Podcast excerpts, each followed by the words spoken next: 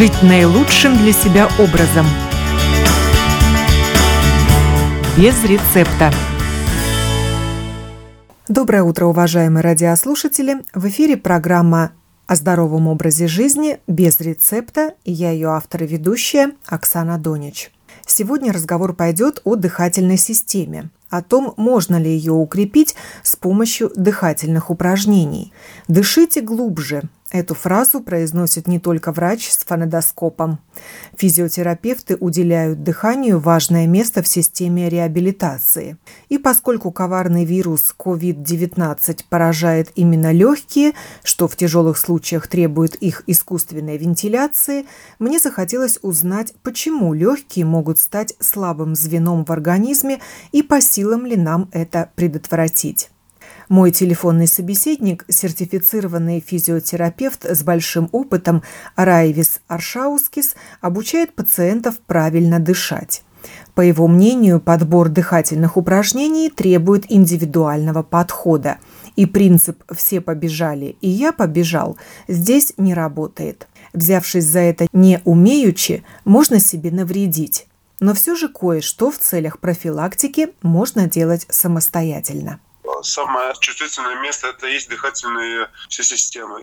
Человек без кислорода жить не может. И поэтому человек без дыхательной функции не может жить вообще. И поэтому дыхательные упражнения – это чтобы человек мог нормально жить. И то, что начинаем дыхательные упражнения делать, а начинаем с того, что понимаем а, возможности дыхательных э, органов. Плюс к этому идет все остальные органы. И самый важный орган – это сердце обмен кислорода, он делает сразу 100% помощь того, чтобы человек жил.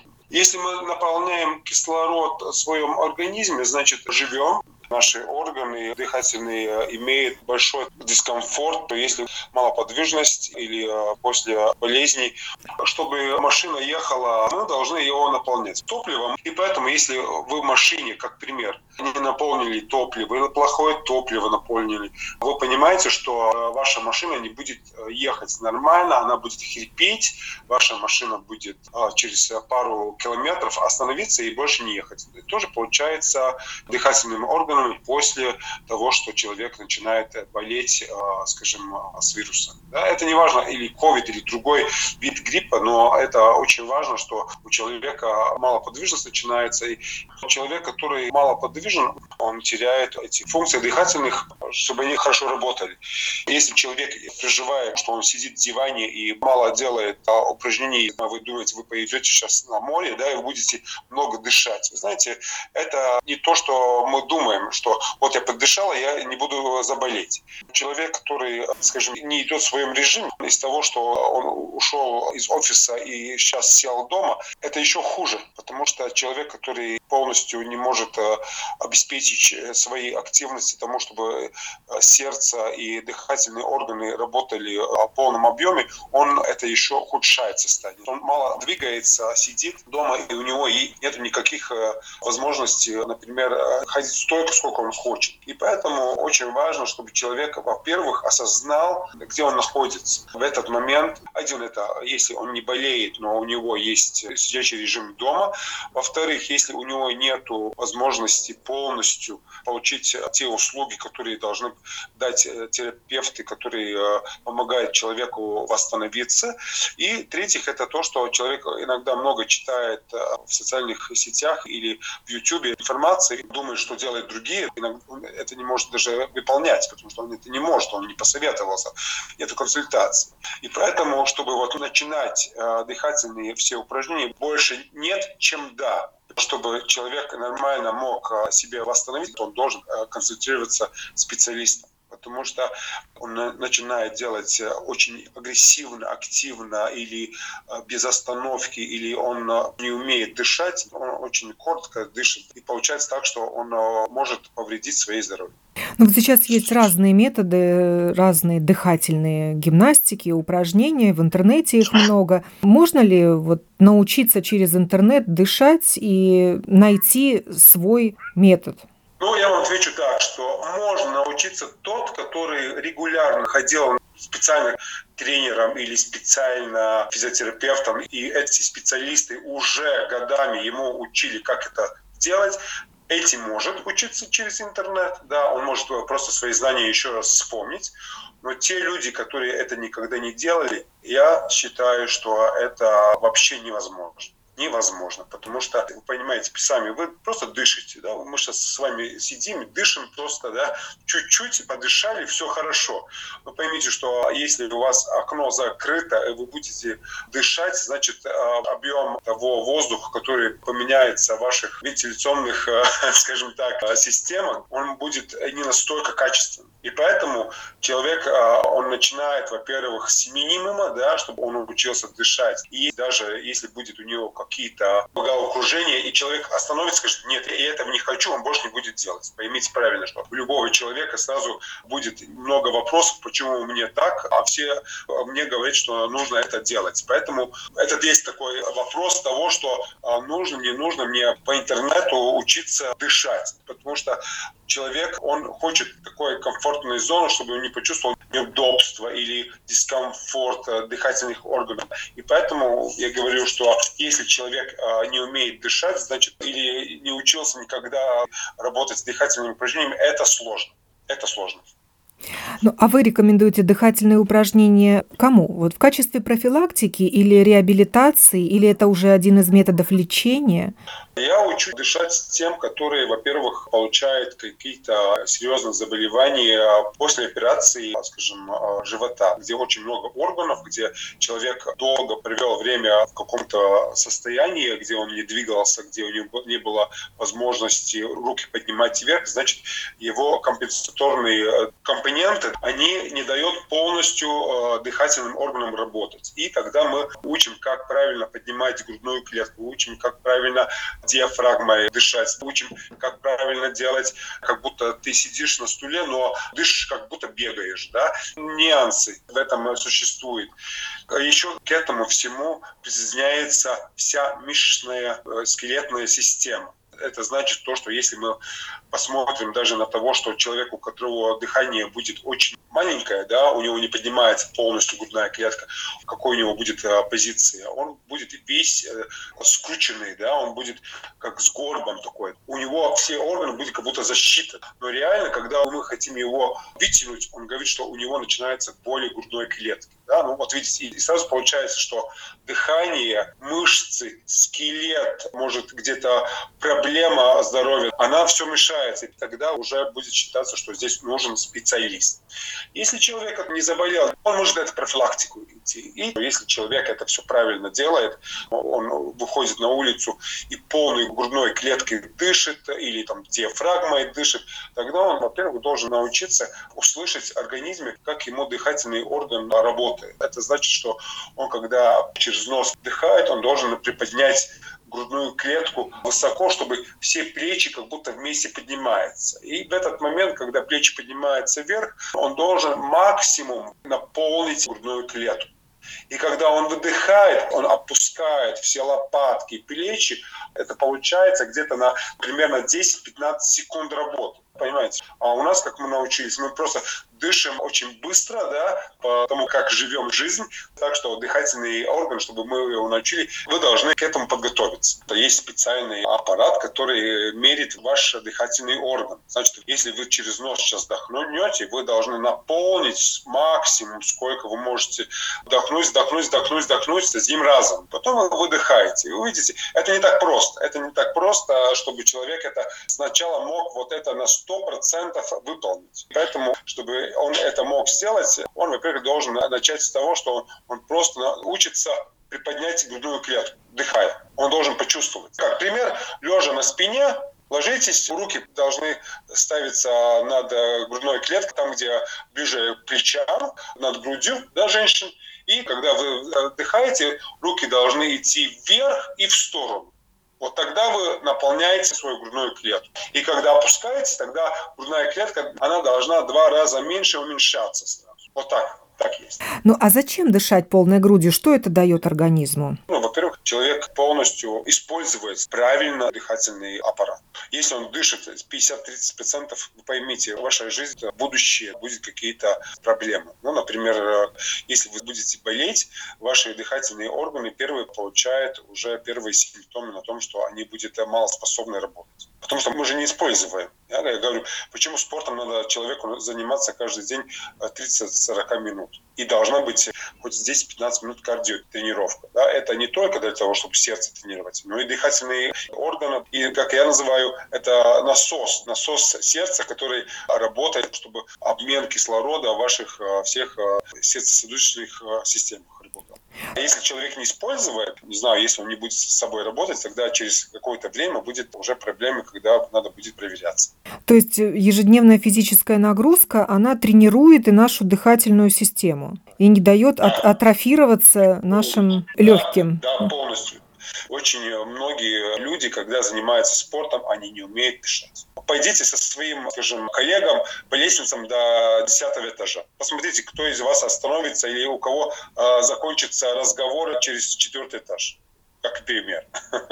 Ну и у кого? Кто у того, кто не занимается каждый день, да? Да, обязательно нужно человеку, во-первых, заниматься активным видом ну, режимом. Без этого никак, потому что у нас э, люди приблизительно 50-70% как минимум да, в сидячем э, режиме работают. А сейчас так совсем время опасное. Из дома мы не выходим, да, соблюдая да, призыв да, «оставайтесь дома», да. но и заняться физической активностью тоже ну, либо не находим времени, либо места у нас нет, но отговорок много. Дома это как-то неудобно удобно делать. Не у всех там пространство позволяет. Тренажеры не у всех есть. Ну, это не обязательно, потому что вы знаете, что, как вы сами сказали, что, что люди сейчас из интернета пробуют учиться. Это очень хорошо и нехорошо. Да? Я уже нехорошо почему сказал, а хорошо скажу тому, что если человек, который уже чего-то учился и умеет, и сейчас в такой ситуации, когда невозможно выйти из дома,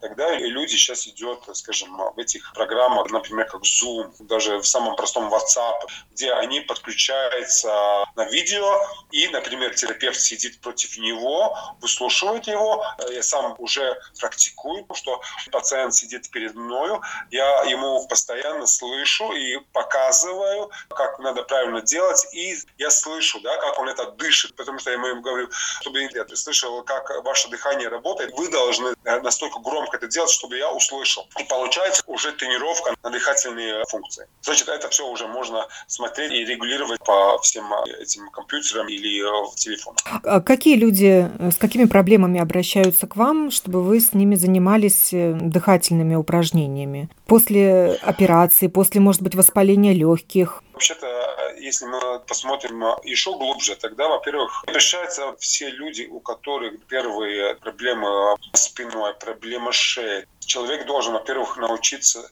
спокойно дышать, чтобы успокоить свою мышечную и скелетную систему. Если вы в большом напряжении, вы в стрессе, тогда, если, не дай бог, вы еще пойдете в спортзал и займетесь боксом, да, тогда имейте в виду, что у вас 100% будет какая-то травма. А чтобы человек мог правильно восстановиться, он, во-первых, учится сначала дышать, это любой даже, неважно, какая клиника под него, но дышать – это значит правильно использовать всех мышц, чтобы они побыстрее восстановили человека после какой-то травмы. Да. Так что я всех учу, во-первых, правильно дышать, э, слышу их, как они это делают. Если дыхание не было правильно, значит упражнение было выполнено неправильно. А что значит дышать правильно и неправильно? Но неправильно дышать, это если он не может совместить функциональные движения, например, телом с дыхательными органами. Значит, если я руку поднимаю, я должен выдохнуть. И если я делаю упражнение с прессом, при, приподнимая верхнюю часть тела, я должен выдохнуть, чтобы мой живот был пустым. Да? А люди, наоборот, при нагрузке он схватывает э, воздух, и это приведет к тому, что через какое-то время у него начинается мышечный спазм. Я говорю всем пациентам, вам как удобнее, да? Вот так делаете, э, работаете с дыхательными э, органами. Да, как мне удобно.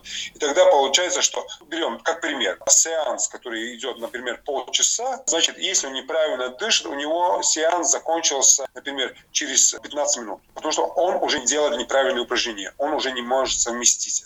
Но если он делает правильно, он может через каждый потом а, сеанс уже больше кладывать минуты, и мышцы уже ему дает правильный восстановительный процесс и силу, и выносливость, и гибкость. Это есть. Почему должны люди правильно дышать? Поэтому человек, который ходит по улице или он а, с палками ходит, так же, как плавает, там же тоже человек должен а, правильно выдохнуть, чтобы он мог а, плыть, например, километр.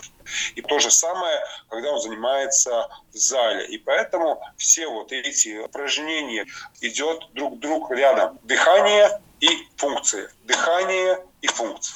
Но ведь мы дышим бессознательно, мы себя не контролируем. А вот как только начинаешь себя контролировать, как ты дышишь, чем ты дышишь, тогда вот это дыхание сбивается. Да, все правильно. Да, так и есть. Потому что, знаете, как, э, чтобы человек выжил, он должен просто дышать. Но чтобы человек жил, он должен правильно дышать. Например, мы вышли в саду, сейчас у нас уже весна, человек начинает поднимать тяжелые вещи. Ну, не знаю, там, неважно, там, там ведро, там, вода, там, что-то.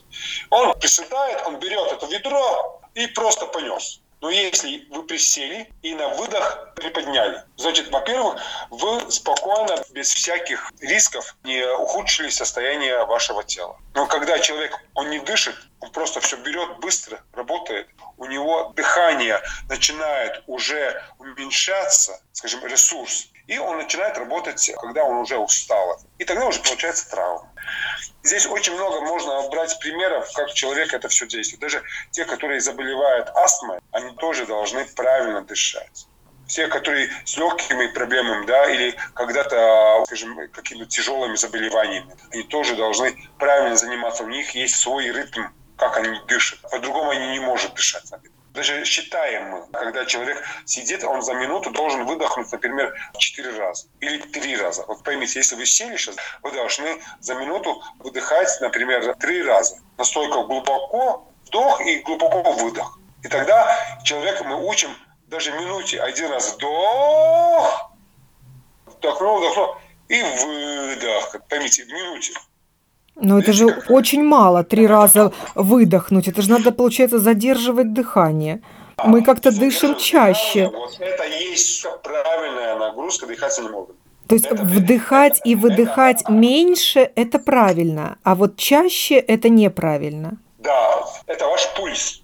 Если вам будет э, быстрый пульс, значит, у вас проблемы э, при восстановлении. А если правильно дышите, вы правильно можете успокоить свое тело, вы научились это делать, значит, вы избежаете всяких симптомов, а, скажем, кровообращения. Ну, как пример, инфаркт, инсульт.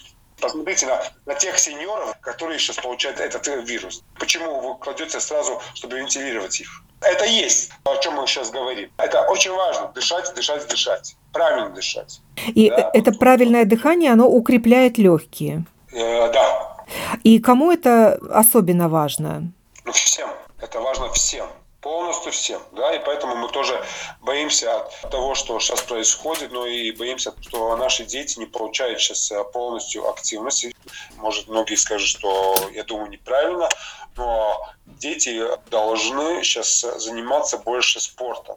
Ну, то, что есть правила сейчас в государстве, это одно, я, я полностью согласен.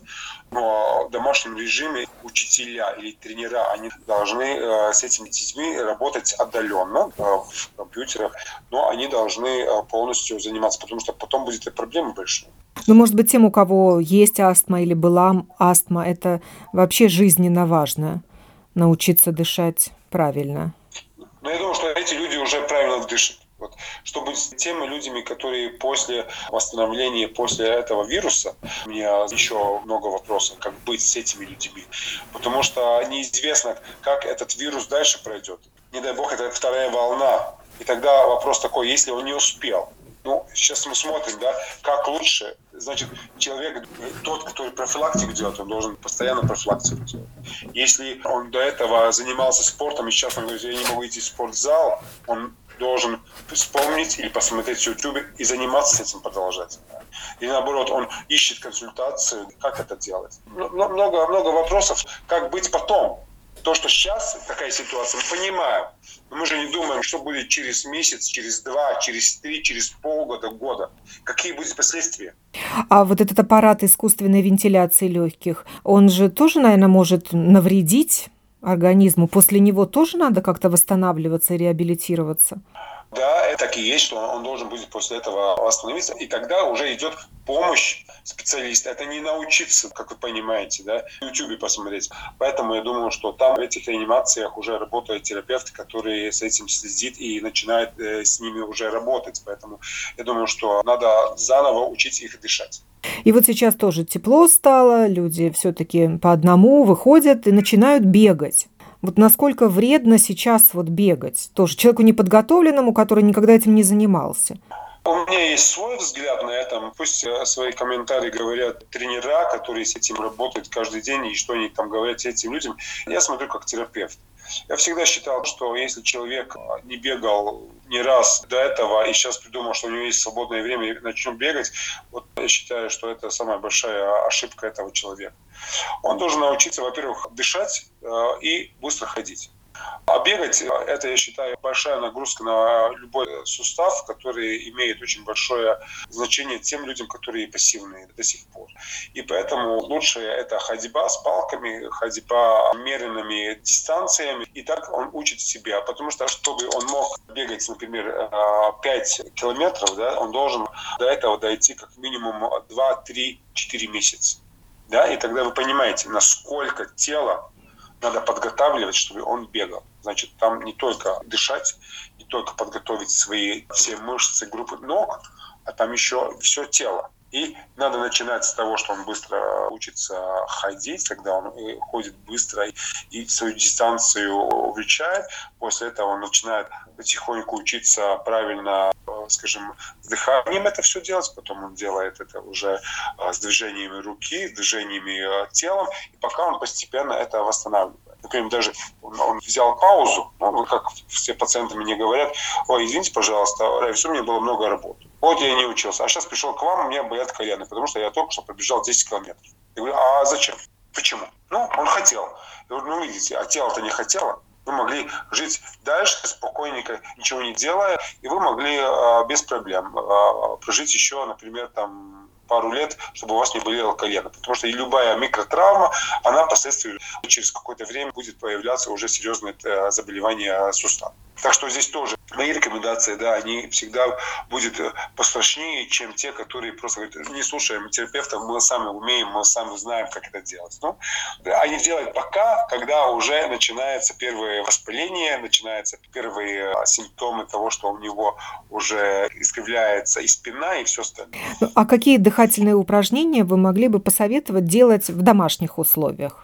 Такие щадящие, которые не навредят. Самое, самое лучшее, э, если мы смотрим э, из того, что есть дома, тогда нужно э, три вещи. Во-первых, пол, кресло и палка.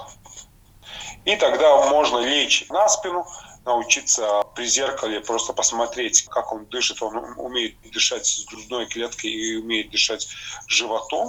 Это одно. И когда он а, сидит, э, наоборот, он должен это все делать и чувствовать, как ему работает грудной отдел вместе с лопатками.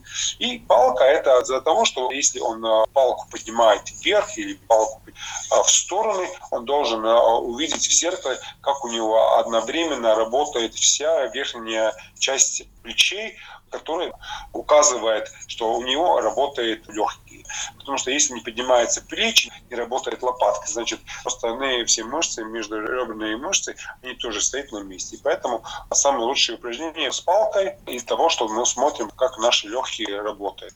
То есть лучше перед зеркалом это делать, чтобы видеть, как грудная клетка двигается и диафрагма? Да, да. Тогда он сам может уже потихонечку наблюдать, как работает верхнее тело.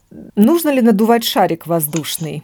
Сейчас э, очень много таких рекомендаций, что шарик – это лучшее упражнение воздушный. Да, не только шарик, но можно дуть даже дудку, можно, скажем, пузыри э, дуть и все остальное. Все зависит от того, как человек может в своей голове придумать все то, что можно надувать, скажем, да. что сделать, да, скажем так.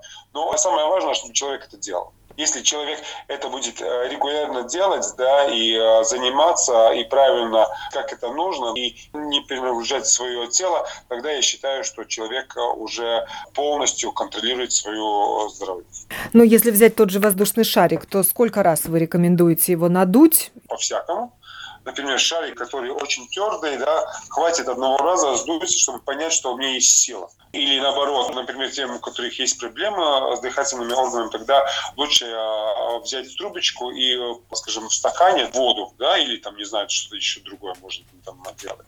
Не только шарик нужно дуть, нужно найти а, самые простые подходы. Например, можно даже лист бумаги стоит, и тогда это, скажем, даже будет лучше, чем надувать этот шарик.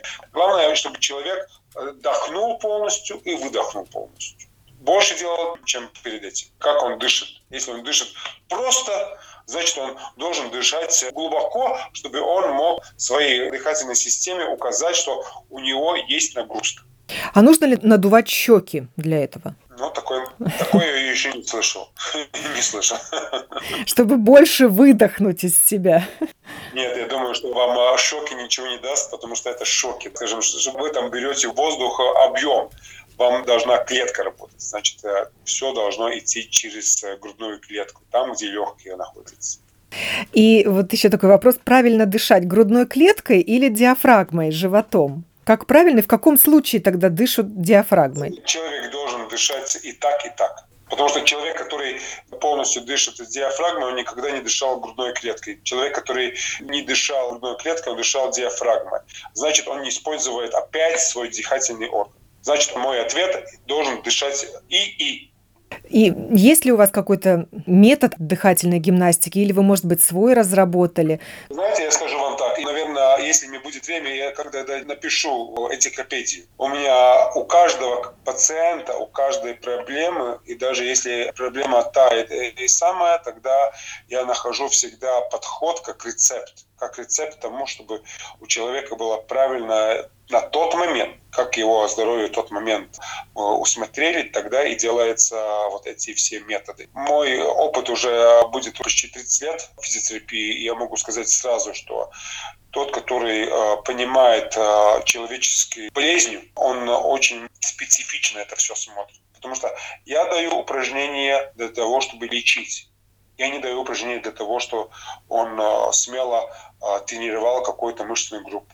Это тоже, но самая цель – это как вылечить скажем, организм, который э, потерпел, как э, это все вылечить правильными функциями. И в данном случае нет универсального метода, поскольку нет, все случаи индивидуальны. Нет, потому что универсальный человек тоже не бывает. И поэтому все вот эти методы, которые люди пишут, я тоже могу сразу к ним присоединиться, что каждый пишет свой метод, и человек, который берет книгу или берет, например, на YouTube смотрит, он всегда находит свое. Нету так, что у Аршаускиса самый лучший метод э, то, что он делает. Аршаускис этот метод выбирает тогда, когда человек проверяется, э, все его проблема высматриваете очень глубоко-глубоко, и только тогда мы смотрим. Если даже в своих консультациях я человеку даже говорю, что для вас контраиндикация не делать э, упражнения, вам нужно просто отдохнуть. Вы видите, не обязательно надо заниматься спортом, обязательно двигаться если человек уставший, его организм не полностью соответствует того, чтобы он мог э, начинать двигаться. Надо подождать, и может через какое-то время он уже это будет делать. Не обязательно сразу двигаться. Благодарю сертифицированного физиотерапевта Райвиса Аршаускиса за это телефонное интервью. Я, Оксана Донич, прощаюсь с вами. Будьте здоровы!